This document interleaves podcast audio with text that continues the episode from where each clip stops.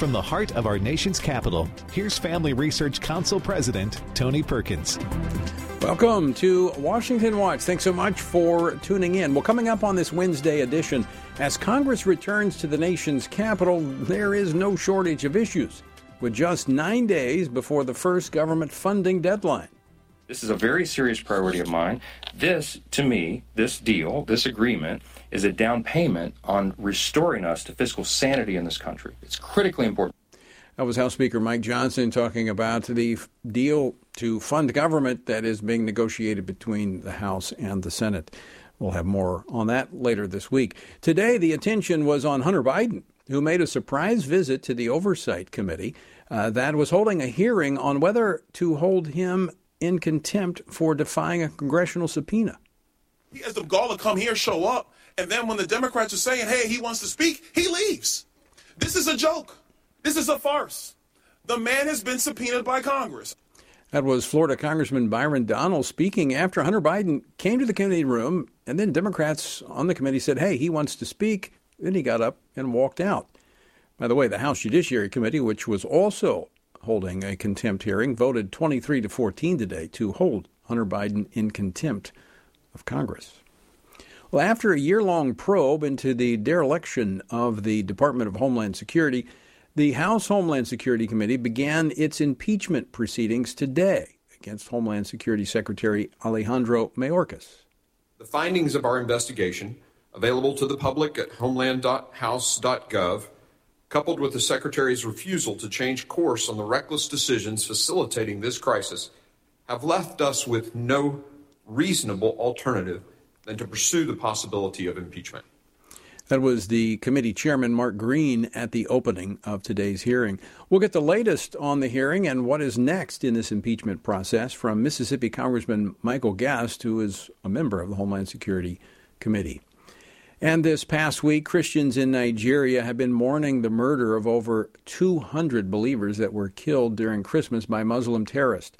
Now, despite the continued bloodshed in Nigeria, the Biden administration once again refused to acknowledge the complicit Nigerian government in the U.S.'s annual list of countries of particular concern when it comes to religious hostility.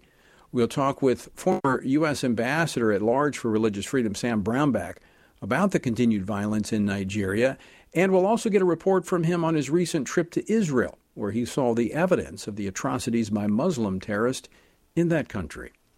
And as expected, about an hour ago, the Ohio House overrode Governor Mike DeWine's veto of the state SAFE Act. That bill would have uh, protected children from experimental surgeries and drugs being pushed by transgender activists. The Ohio Senate must now also override the veto. That chamber will vote later this month. We're going to talk with Walt Heyer, someone who knows a little about the topic, actually a lot. Walt is a detransitioner himself who is now working to spare others from that trauma. Also, more on the World Health Organization. The coming year will be a test for humanity, a test of whether we give into division suspicion, and narrow nationalism, or whether we are able to rise above our differences and seek the common good.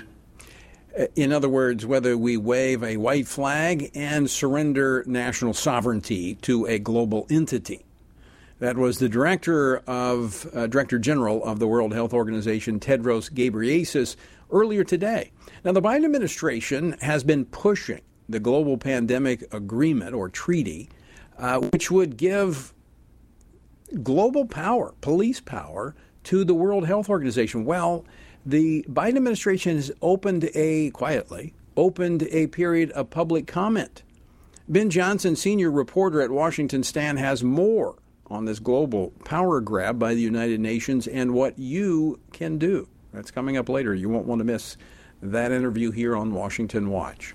Our word for today comes from Genesis 25. And his sons Isaac and Ishmael buried him in the cave of Machpelah, which is before Mamre in the field of Ephron, the son of Zohar the Hittite. Now, both Isaac and Ishmael buried Abraham in the cave at Hebron. Their love for their father brought them back together. It appears they may have been reconciled on this occasion. We don't have the details in Scripture about their relationship, but there is something here for us if we are children of God.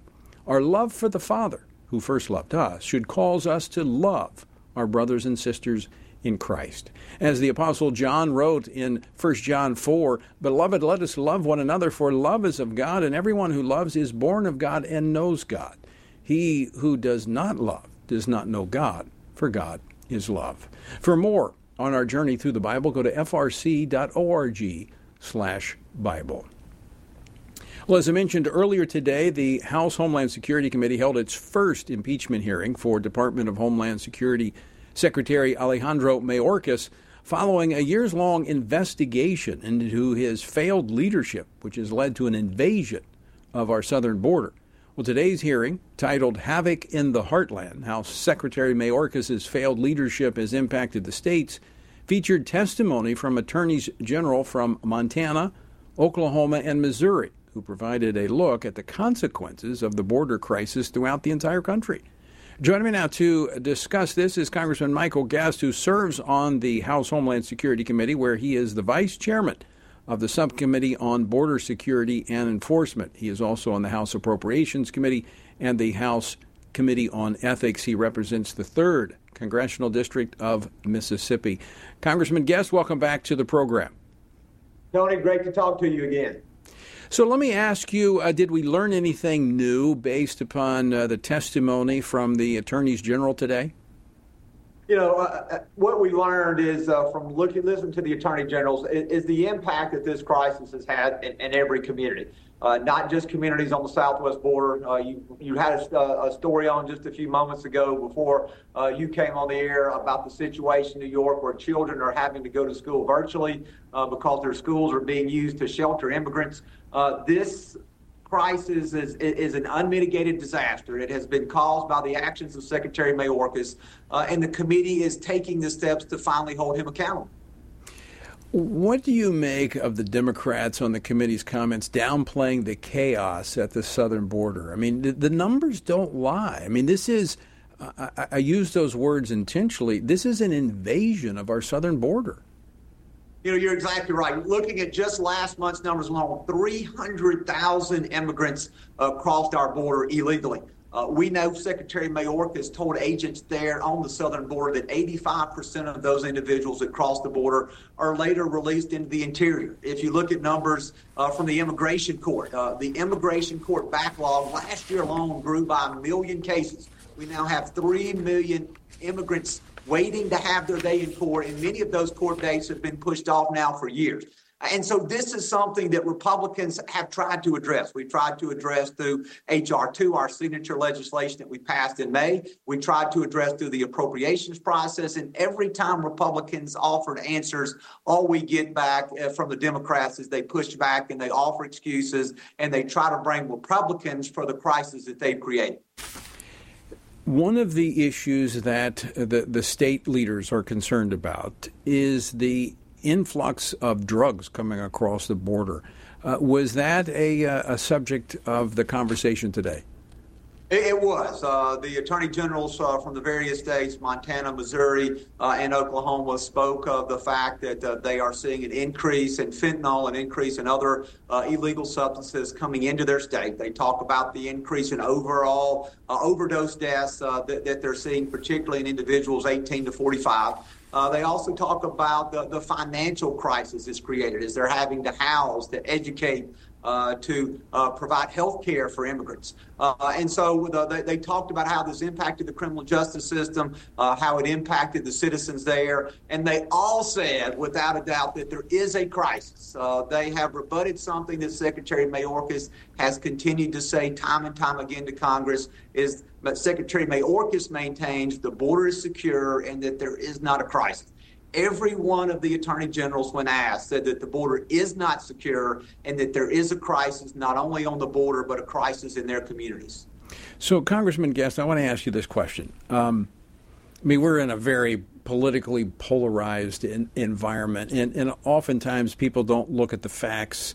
You know, they're saying, well, the Republicans do this, the Democrats do that. It's just tit for tat, it's back and forth for one of your constituents, and we've got a lot of your constituents listen to and watch our program, does the actions, do the actions of Secretary Mayorkas rise to the level of impeachment? Uh, I believe that they do, and each member is going to have to make that individual call. And, and, if you listen today to much of the, the hearing, you'll see that really none of the Democrats uh, were defending Secretary Mayorkas, defending the job uh, that he had done or the lack thereof. Uh, they were instead uh, attacking the process. Uh, but I believe, you know, from looking at some of the constitutional law and, and, and being able to read some of the materials provided, uh, that there are, are clear violations uh, and that we, as the Committee on Homeland Security, we have the ability, if a majority of our members find so, uh, to return articles of impeachment against Secretary Mayorkas. Uh, and I think most people who will look at the job that he's done will say that he must be held accountable. To allow him to continue to destroy this country with no accountability, I think is is wrong. Uh, and I think the public is demanding, both Republicans and Democrats, that something be done. So, I mean, it really li- rises to the level of duty. That Congress has a duty. This is one of the responsibilities you have, and that is the oversight of these agencies. And it, no one, as you just said, the Democrats on the committee can't weren't even trying to argue that he's doing his job. It's quite clear that he's not.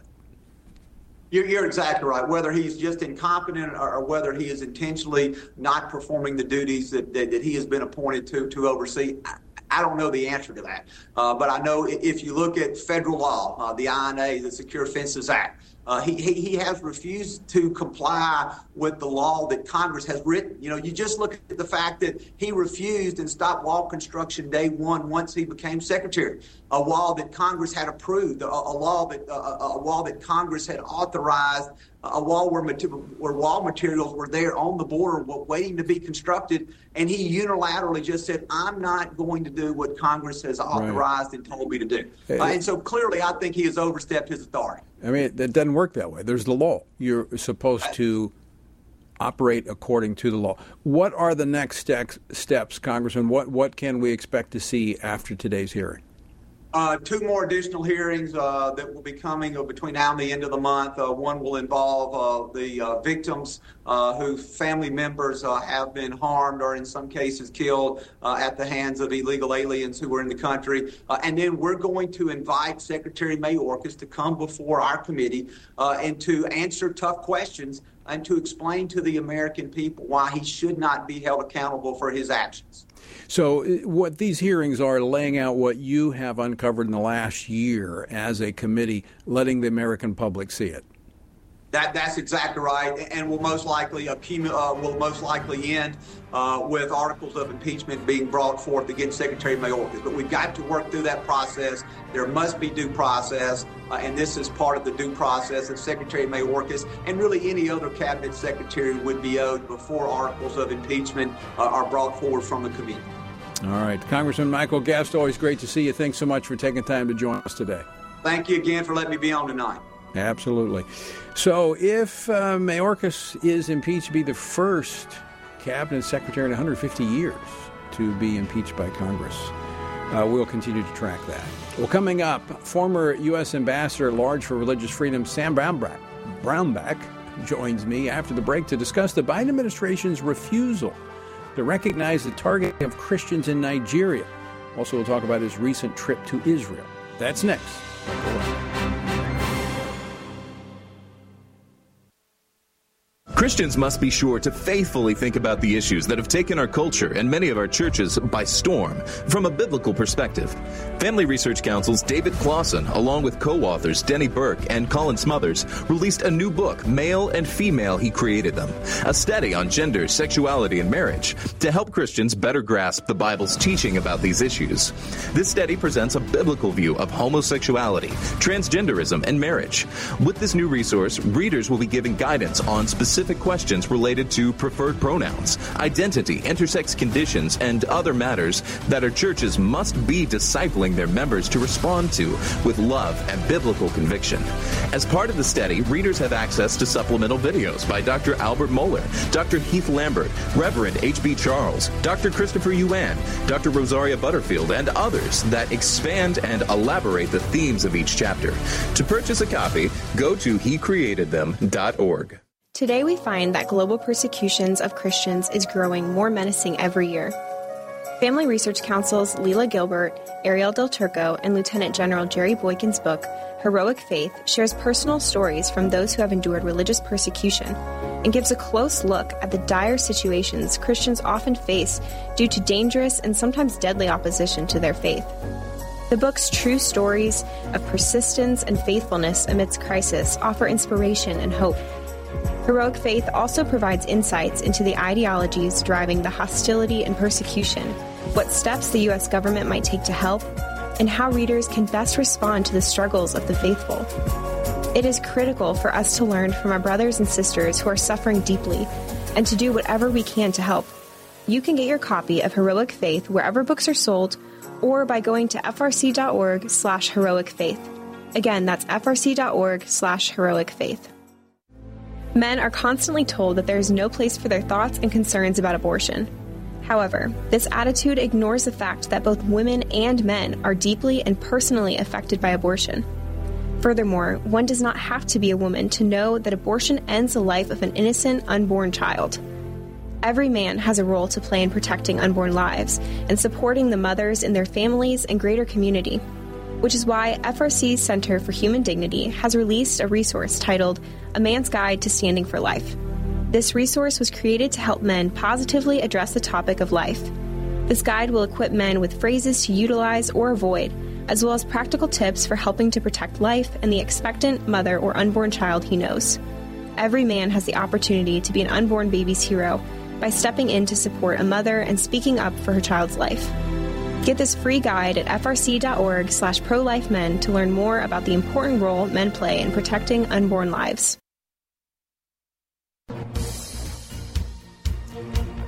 Welcome back to Washington Watch. The website is tonyperkins.com. Well, as Israel's war against Hamas continues, last month a delegation of evangelical Christian leaders traveled to Israel, standing with that country at war and the Jewish people.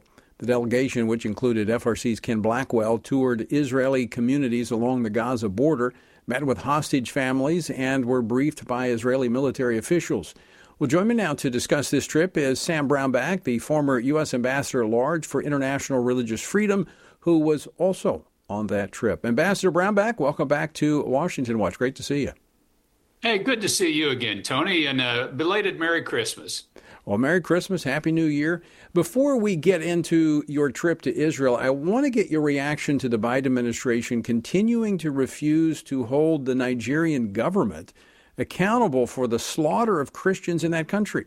Uh, between December the 23rd and uh, the 28th, over 200 Christians were killed in that country, and this is just the latest. And it's uh, one of the most dangerous places on earth to be a Christian. Now, unfortunately, in a place like Nigeria, it's a wonderful country, but the government there has been feckless, and the administration here has been feckless in holding them accountable and also pointing out that you've got terrorist groups all over that nation operating, and the government there is doing nothing about it. I, I, thought it was a terrible mistake. They didn't list them as a country of particular concern. It's the second year in a row they haven't done this, and it's going to just breed more problems in West Africa by them failing to do this. This is a, a terrible decision by the administration. It, it, what makes it even worse, Ambassador, is that during your tenure and during my tenure as chairman of the U.S. Commission on International Relig- Religious Freedom, we first succeeded in getting Nigeria recognized as a country of particular concern, and so that became, uh, you know, a, a, an issue for the government to, to our government to prioritize religious fr- freedom. In fact, uh, President Trump held uh, the feet to the fire of the Nigerian leaders when they came to the United States. That's no longer the case. And deaths went down of Christians in Nigeria right. after President Trump pushes the president of Nigeria at that time says, "Hey, why why are you killing all the Christians? Why are all the Christians getting killed?" And he goes, "Well, of course they're not." What what he did then went back and assigned his military to go out and address these issues, and the death numbers went down.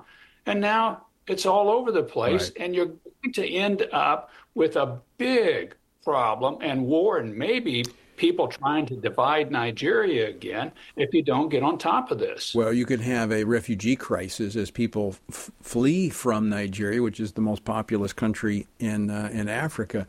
So this again shows elections have consequences, especially something uh, so fundamental and important as this life, religious freedom. It's all connected.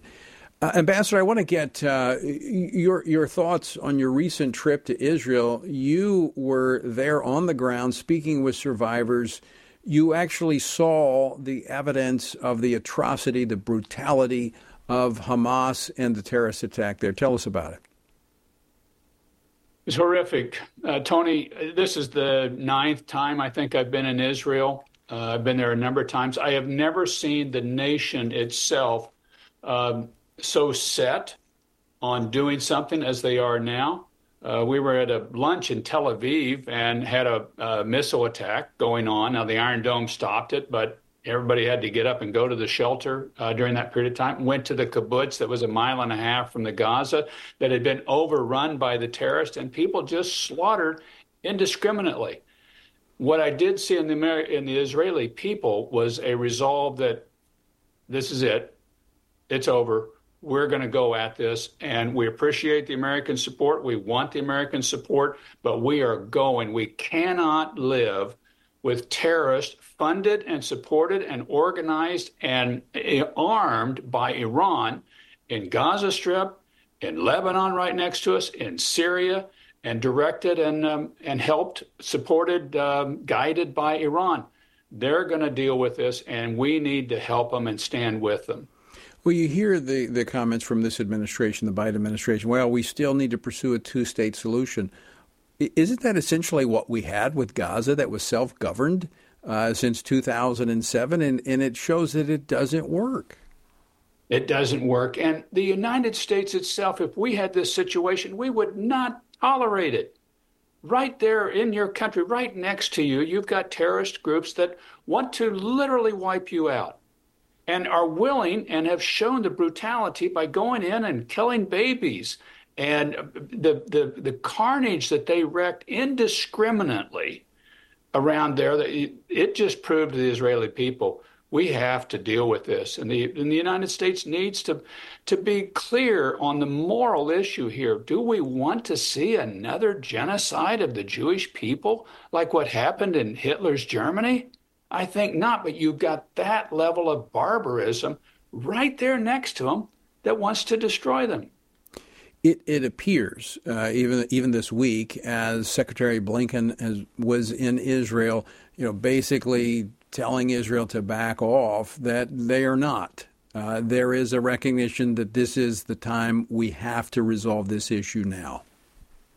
It is, and I think we need to put a lot more pressure on Iran one of the mistakes the Biden administration has done is ease up and let funding go and money go to Iran that is the center mm-hmm. of this terrorist effort. They're the ones funding and organizing and arming Hamas and Hezbollah and doing that uh, doing similar things in Syria. We have to push back on Iran and things will not change in that region for Israel until they deal with the terrorists and Iran's leadership is changed. Ambassador, we only have about 30 seconds left, but later this month, the International Religious Freedom Summit, which you are the co chair, uh, is being held in Washington. Tell us about it. January 30, 31st, biggest gathering of international religious freedom advocates from around the world. We'll have people from 50 to 70 different countries. We've got 80 different groups putting this on.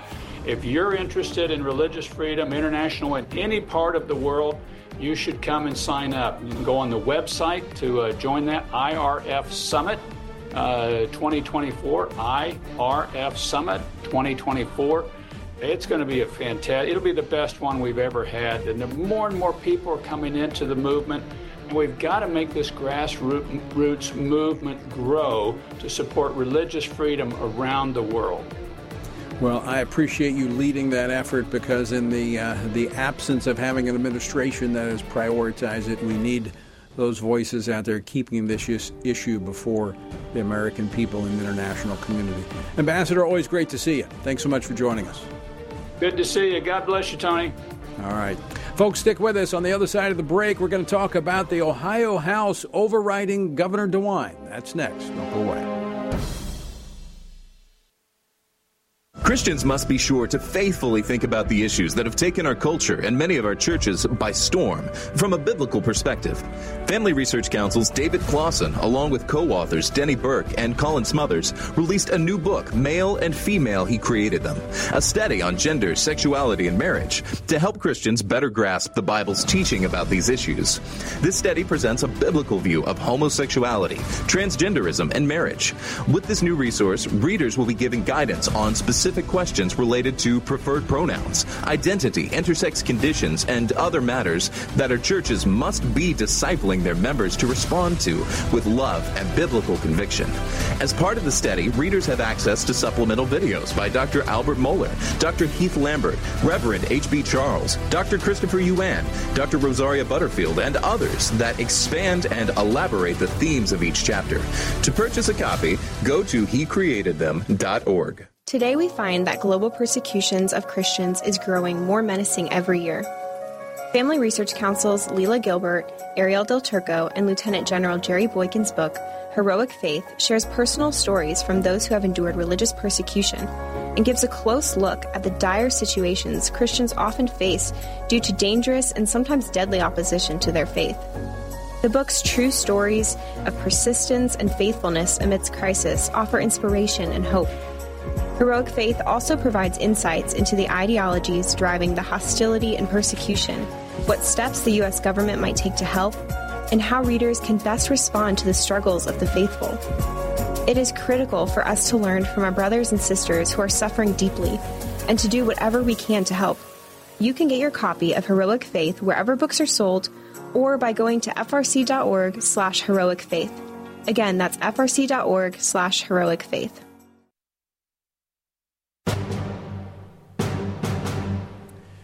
This is Washington Watch. I'm your host, Tony Perkins. The website, tonyperkins.com. And uh, again, at the website, we have uh, contact information from all of our guests who are on the program, as well as action items and resources that can help you be a participant in this republic. Our republic was not made for spectators, it was made for participants. This afternoon, Ohio lawmakers in the State House of Representatives there voted to override Governor Mike DeWine's veto of House Bill 68 by a vote of 65 to 28. Now, the language of the Ohio SAFE Act protects children from gender surgeries, these experimental surgeries and drugs, as well as safeguards females, safeguards female athletes and uh, sports. The Ohio State Senate is expected to hold their own override vote before the end of the month. Now, the momentum we continue to see at the state level on this issue demonstrates both the public appetite for pushing back against the extreme LGBT agenda, particularly when it harms children, as well as the importance of state and local elections. I mean, this is this is the type of things that, that really emphasizes why we have to be engaged. Well, join me now to discuss this and more is Walt Heyer. He is a senior fellow here at the Family Research Council, and he's also the founder of SexChangeRegret.com. Walt, welcome back to Washington Watch, and uh, I don't think I've officially been able to welcome you to the Family Research Council, but welcome. Thank you, Tony. It's good to be on. Appreciate that. So, Walt, I, I, want to get your reaction to today's override, but before I do that, I want to give some context here to our viewers and listeners. Um, in the opening of the show, I, say, I, I, said you know a little bit about this. Actually, you know a lot about this, as you are one who detransitioned, and so you have made really your life's calling has become to has come to the point of trying to help others avoid the trauma of what is happening to these children. Yeah, absolutely. We started a website, Sex Change Regret, about 13 years ago, and uh, we've had over well over two million views to the site I've gotten well over 10,000 emails, people asking for help because a lot of people suffer from regrettable outcomes. Um, anywhere from I've worked with kids as young as 10 to adults in their 70s. So uh, this is a big issue, and uh, the harm that is being done by hormones and surgery is just um, kind of unimaginable. So I'm real happy to hear what's happened in Ohio, the override. What did Governor Mike DeWine miss when he vetoed this bill last week? How did he get it wrong? Yeah, I, he, he apparently hasn't looked at the data, which talks about the harm, the huge amount of harm that's being done. As I recall, he went to the hospital and just talked to some of the young people in the hospital and got his feedback from them. And I think one of his quotes was, The parents know better uh, about this issue than, uh, than the people who are voting to protect the children. But it's not true because the parents really are not any more educated on it apparently than, than DeWine was. I, I do wonder sometimes some of our Republican governors have done vetoes uh, who have supermajorities that are actually kind of known they're going to get overridden. So I don't know if I suspect in some cases it may be uh, more of a political move to try to balance things out. I'm not sure because he did get it wrong, but the override got it right. I, I, want to go back, Walt, to something you just said a moment ago about the parents not having all the information. We've had testimony, and I, I know that you are uh, familiar with this, that some in the medical community will say, you know, if you have a, a, a, a young girl that wants to transition to a male, is it, you know, what do you want, a, a son or a dead daughter? Uh, and, and so yeah. they, they, they, really put the emotional pressure on the parent to fall in line with this and do not give them the actual facts about what the outcomes could be. Right. Uh, the actual truth is, this has been known since the late 70s. Uh, the first report about the harm being done of hormones uh, was reported by Dr. Charles L. Ihlenfeld at the Benjamin Clinic in 1979. It was the harm being done by hormones and surgery was reported in 2004 by the UK Guardian. And Sweden has been reporting it for years about the harm being done. In fact, uh, they their studies show because they they look at every single person because it's you know socialized care there and they found that you're 19 times more likely to die from suicide after you take the hormones and surgery. So the parents uh, and DeWine apparently aren't looking at the actual research data. They're doing more of emotional ideology than actually looking at what's actually happening. So, so Walt, how do we how do we educate uh, the public and you know and these medical associations in the media that is pushing this narrative. How do we how do we overcome that? Well, I think we're doing the right thing by passing laws because apparently people don't want to look at the data. And so uh, if they aren't going to look at the data, and then we have to pass laws to protect them. But I think what, you know, I've, I've published seven books, and the books have that information in it. Those books are on my website, Sex Change Regret. A lot of people have published research studies about this, and and I think, you know, if you dig in and just not go in for the ideology and understand that har- hormones are harmful, surgery is harmful. The fact of the matter is, hormones and surgery destroys young children. It it actually is most destructive thing that you can do, and, and girls taking hormone therapy is unbelievable what it does to them over a long period of time. Many of them suffer yeah. so many things. I've worked with, like I said, uh, some of them have taken hormones for 15 years. Walt Heyer, we got to leave it there. I want to thank you so much for uh, for joining us again. Welcome to the Family Research Council. Thank you, Tony. Appreciate it. You know, folks, and I also say that maybe the silver lining here is that through these laws being pushed and the the attention that it's getting, this is a part of the education. Uh, we're educating the public on the true facts so be sure and share that. All right, more Washington Watch. On the other side of the break, we're going to talk about the Who. That's right, the Who. Next. Christians must be sure to faithfully think about the issues that have taken our culture and many of our churches by storm from a biblical perspective. Family Research Council's David Closson, along with co authors Denny Burk and Colin Smothers, released a new book, Male and Female He Created Them, a study on gender, sexuality, and marriage to help Christians better grasp the Bible's teaching about these issues. This study presents a biblical view of homosexuality, transgenderism, and marriage. With this new resource, readers will be given guidance on specific specific questions related to preferred pronouns, identity, intersex conditions, and other matters that our churches must be discipling their members to respond to with love and biblical conviction. As part of the study, readers have access to supplemental videos by Dr. Albert Mohler, Dr. Heath Lambert, Reverend H.B. Charles, Dr. Christopher Yuan, Dr. Rosaria Butterfield, and others that expand and elaborate the themes of each chapter. To purchase a copy, go to HeCreatedThem.org.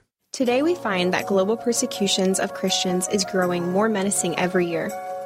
Family Research Council's Lela Gilbert, Arielle Del Turco, and Lieutenant General Jerry Boykin's book, Heroic Faith, shares personal stories from those who have endured religious persecution and gives a close look at the dire situations Christians often face due to dangerous and sometimes deadly opposition to their faith.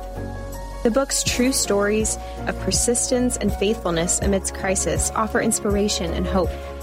Heroic Faith also provides insights into the ideologies driving the hostility and persecution, what steps the U.S. government might take to help, and how readers can best respond to the struggles of the faithful. It is critical for us to learn from our brothers and sisters who are suffering deeply and to do whatever we can to help. You can get your copy of Heroic Faith wherever books are sold or by going to frc.org slash heroic faith. Again, that's frc.org slash heroic faith. Men are constantly told that there is no place for their thoughts and concerns about abortion. However, this attitude ignores the fact that both women and men are deeply and personally affected by abortion. Furthermore, one does not have to be a woman to know that abortion ends the life of an innocent, unborn child. Every man has a role to play in protecting unborn lives and supporting the mothers in their families and greater community which is why FRC's Center for Human Dignity has released a resource titled A Man's Guide to Standing for Life. This resource was created to help men positively address the topic of life. This guide will equip men with phrases to utilize or avoid, as well as practical tips for helping to protect life and the expectant mother or unborn child he knows. Every man has the opportunity to be an unborn baby's hero by stepping in to support a mother and speaking up for her child's life. Get this free guide at frc.org slash prolifemen to learn more about the important role men play in protecting unborn lives.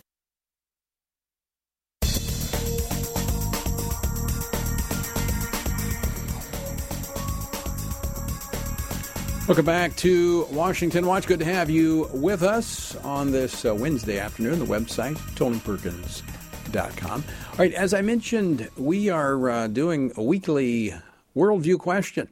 We're going to do this throughout 2024, and I'm going to invite you to participate in these polls and questionnaires to determine if you're a SageCon. Uh, that is a spiritually active, governance engaged conservative. What does that mean? Well, there's a lengthy uh, definition of it, but basically means you're involved in the culture around you because of your faith. Well, this week's poll question is this on the topic of immigration. What does the Bible say is the overriding concern of the civil government? Prioritize protecting citizens, empathizing with the plight of migrants, or a combination of both? To take the question, to take the poll, text poll, P O L L, to 67742. That's 67742. Okay, the, uh, the House Oversight Committee just uh, voted uh, to hold Hunter Biden in contempt of Congress by 23 to 14. So you had both the Judiciary Committee and the Oversight Committee voting today to hold him in contempt of Congress. So we'll talk more about that uh, tomorrow.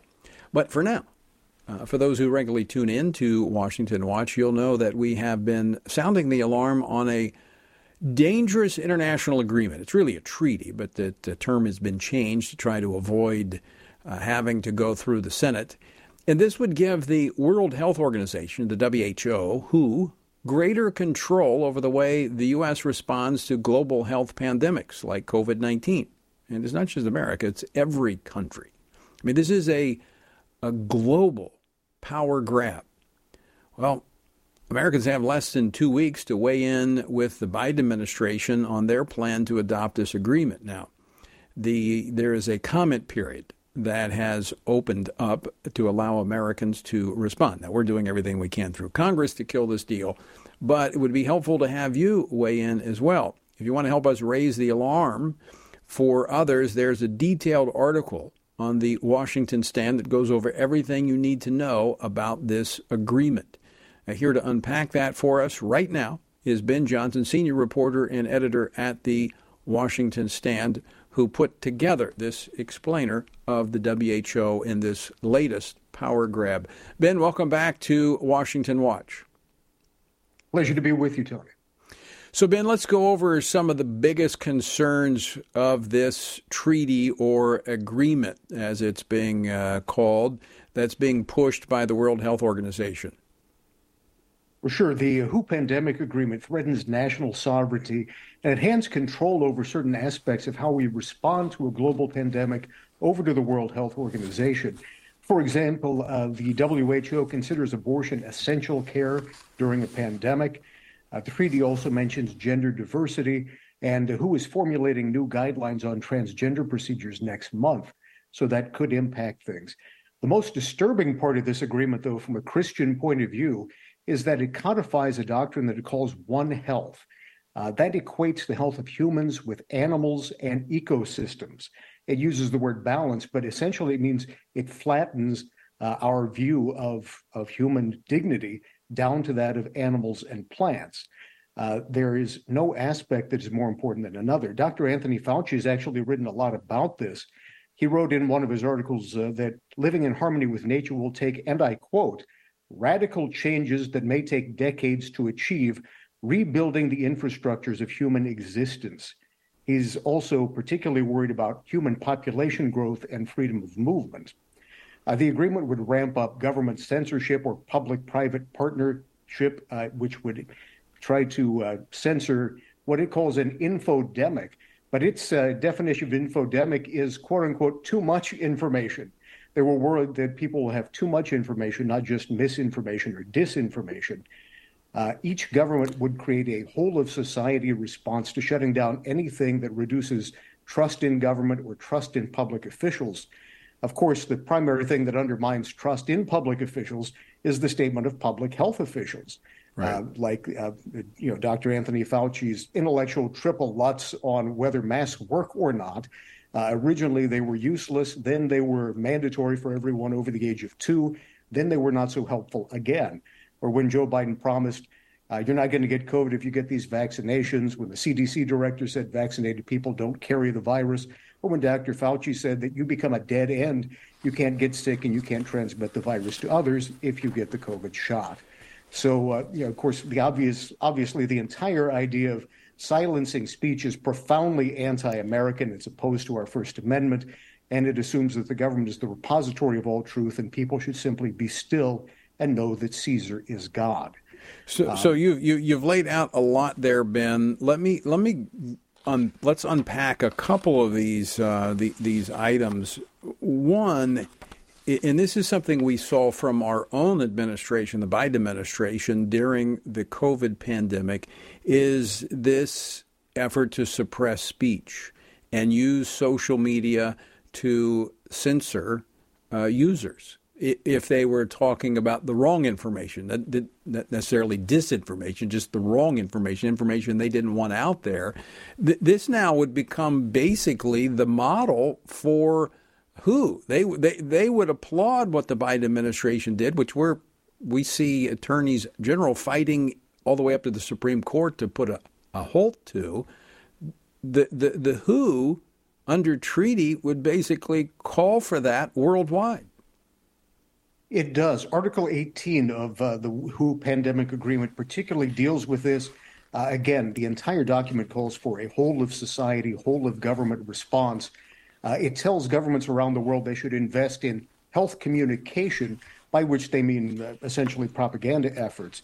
But uh, also, you can you can censor uh, public uh, public dissemination of uh, this kind of thing. They also call for cramping down on what they call substandard treatments, which uh, in, in the U.S. context, of course, we saw this during COVID, people who were uh, using, for example, hydroxychloroquine or uh, ivermectin or other, other uh, procedures ended up being uh, dismissed as quacks. There was a, a, doctor, Dr. Meryl Nass, who lost her license because of this and just recently had, it, had that suspension continued up through next year. So you, you got to march the beat of their drum and their drum only. I, I, I want to. I, I don't want to leave this issue just yet of the misinformation and the silencing of voices. We saw this with the Great Barrington Declaration, where we saw uh, Dr. Fauci and others in the establishment basically clamping down, using social media levers to silence anyone who questioned what they were doing. I find it very interesting, Ben, that next week uh, when the World Economic Forum uh, meets again in uh, Davos. They the, the, they just recently this releases. I just saw this today. Their number one concern, the top ten risk that they see. Do you know what the the number one issue they see as a risk? is misinformation and disinformation. So these are the folks that, that fund all of this, working in tandem I mean, this is exactly what they want through the World Health Organization the ability, you, you scare everybody with some kind of pandemic, and they'll willingly surrender, as we saw so uh, quickly, their rights in order to be told that they would be safe, which now we know for anyone who will read the studies and the results that, as you pointed out, the masking, the vaccines, these things were not effective, as they said. But they'll they'll use this this fear that they create to grab more power. And number 1 is first amendment freedoms that we enjoy here in the United States well, that's right. We know that the uh, administration had a backdoor channel through to multiple social media outlets, Twitter, of course, because of the Twitter files. Uh, under its previous ownership, under Jack Dorsey, there was a backdoor portal where they could flag accounts, they could flag messages, either to be throttled or to have them uh, essentially ghosted so that they would not appear in search results, or to completely ban certain accounts because they said something that the government felt was not uh, what the message that they wanted promoted on social media.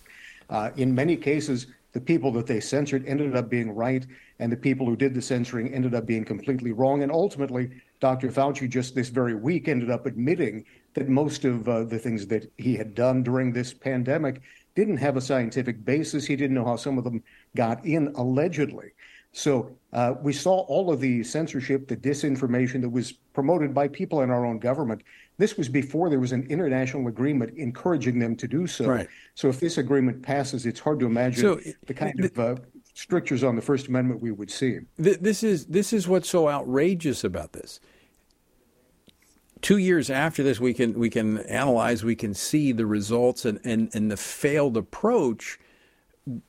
The WHO is not taking that into consideration. They're doubling down and they want to cement what they did wrong into uh, essentially a treaty binding all nations of the world to what was a flawed approach to a pandemic. It's very much a product of its time. You know, uh, in addition to reflecting the uh, the mindset of uh, 2020 when it comes to uh, pandemics. It also takes ideas like equity and places that at the very center of this. So there's there's calls for quotas. It talks about universal health care, uh, for example, such as that which is uh, uh, promoted in uh, the UK. In 2018, the British Red Cross said that the NHS had created a humanitarian crisis because of how poorly its national healthcare system was working. Going back, um, we go back to your article. And by the way, folks, uh, you can uh, see this uh, article at the Washington Stand. Just go to tonyperkins.com and follow the links over. And if you're not already signed up to get the daily briefing from the stand, I would encourage you uh, to do that uh, so that you're getting information like this that you're not going to get anywhere else. Now, I also want to do this. I, I want to encourage you to sign uh, this, uh, we've got a, a, an alert that is out on WHO. You can find out more. Just text WHO to 67742. That's WHO to 67742, and you'll get a link. And you can uh, tell your congressman and your senators uh, to defund the World Health Organization, pull the plug on it.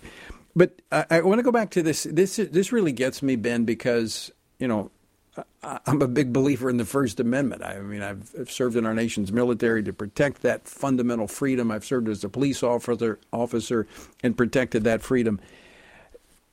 Ghebreyesus, the, the, the, the director general, is telling governments essentially to to silence anyone who's critical of this agreement that's being put out there. He's saying you, you basically uh, these people are not telling the truth, so you need to silence them. I mean, that should tell us where this is headed. Even before it's signed, he's wanting governments to silence any critics of this agreement.